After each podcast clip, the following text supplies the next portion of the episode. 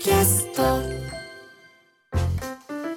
さてこの時間は講談社プレゼンツ金曜回転砂鉄道書店です。講談社から刊行された書籍の中から私武田砂鉄が本を選んで内容を読み解きながらああだこうだ考えてみようという企画でございます。今週は講談社現代新書から刊行されている小林武彦さんのなぜ人だけが老いるのかを紹介していきます。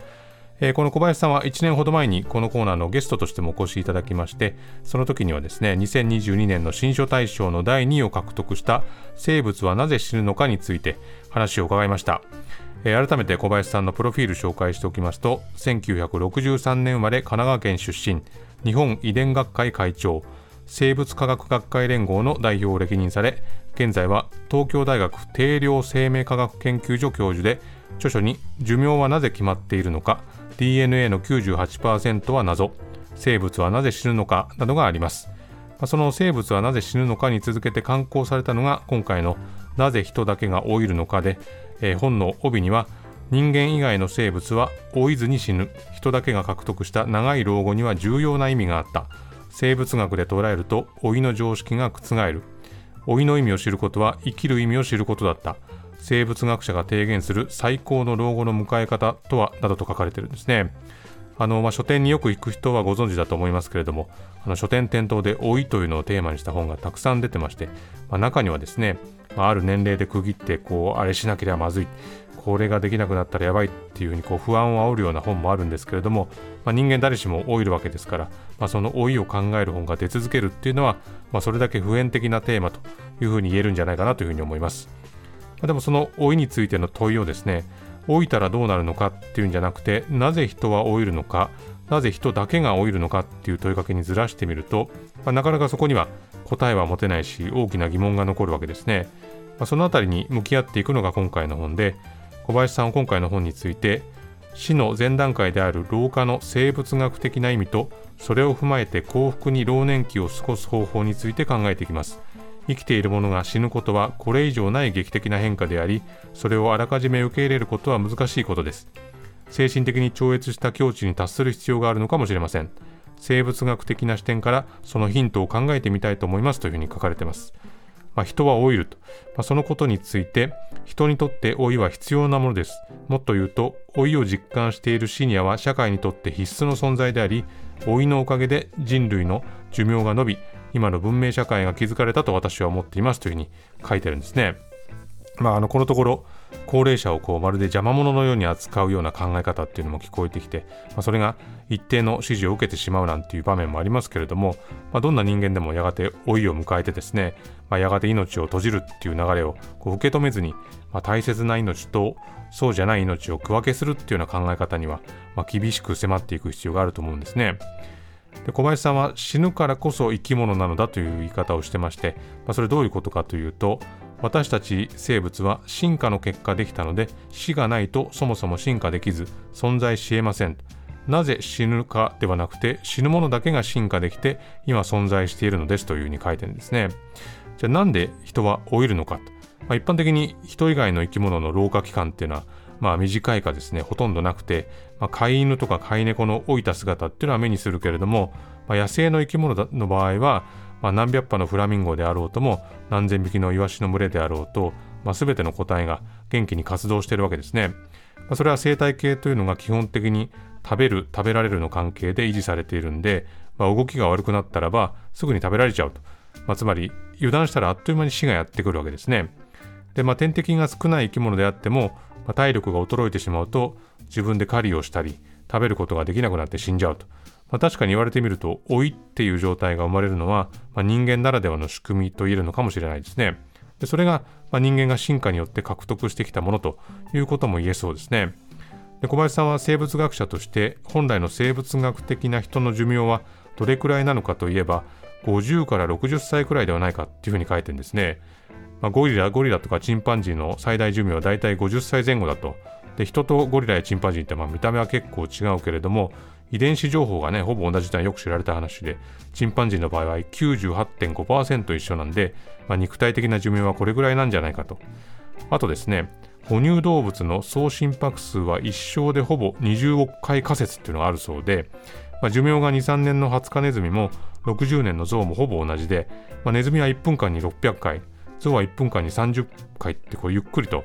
まあ、これを人間に置き換えるとやっぱり50歳ぐらいになるんじゃないかというふうに言われてるんですね。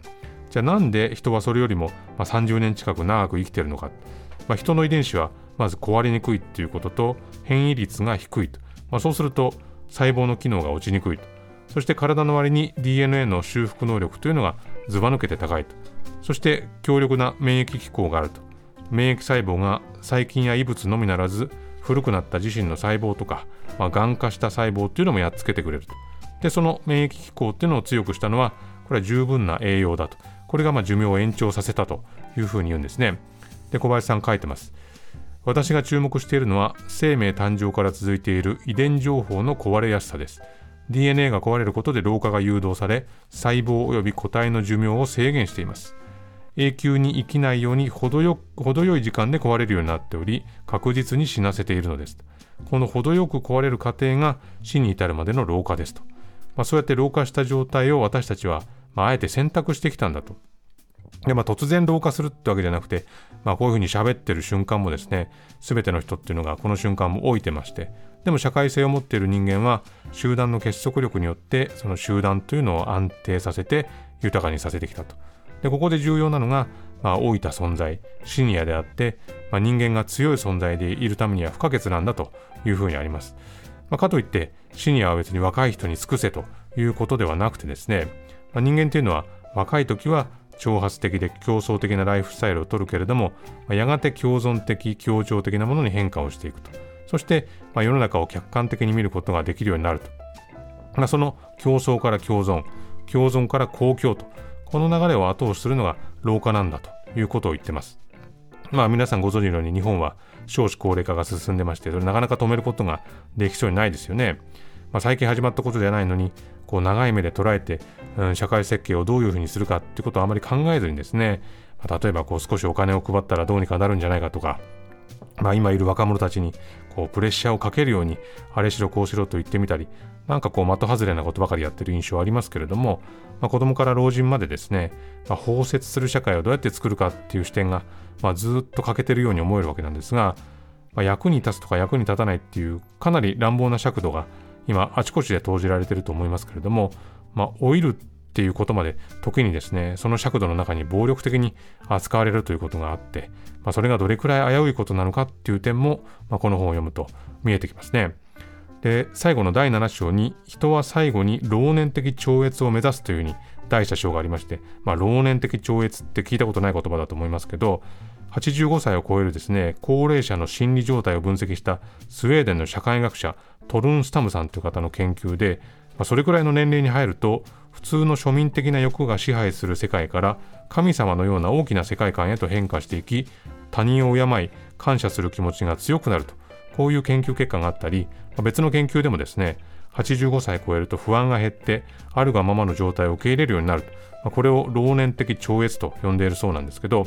小林さん書いてます。老年的超越は私の考えではすでに十分生きて病気や困難も乗り越えていつ死んでもいつ死んでも悔いはないという心理的な安定性性の満腹感と言ってもいいかもしれませんこういうものが根底にあるのだと思いますこれは自然に得た心境でここまで生きた人のみが感じることのできるある意味ご褒美のようなものですというふうに書いてあります。まあ、老いっていうのは、まあ、誰にでもやってきますしもう老いの中にいるっていう方もたくさんいると思いますが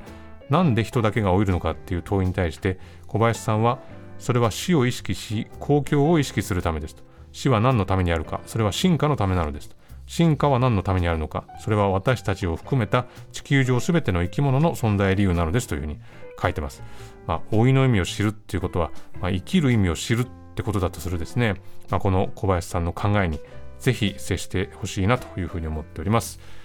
え今週はこの辺りでございます。このコーナーは、ポッドキャストでも配信しております。そちらもチェックしてみてください。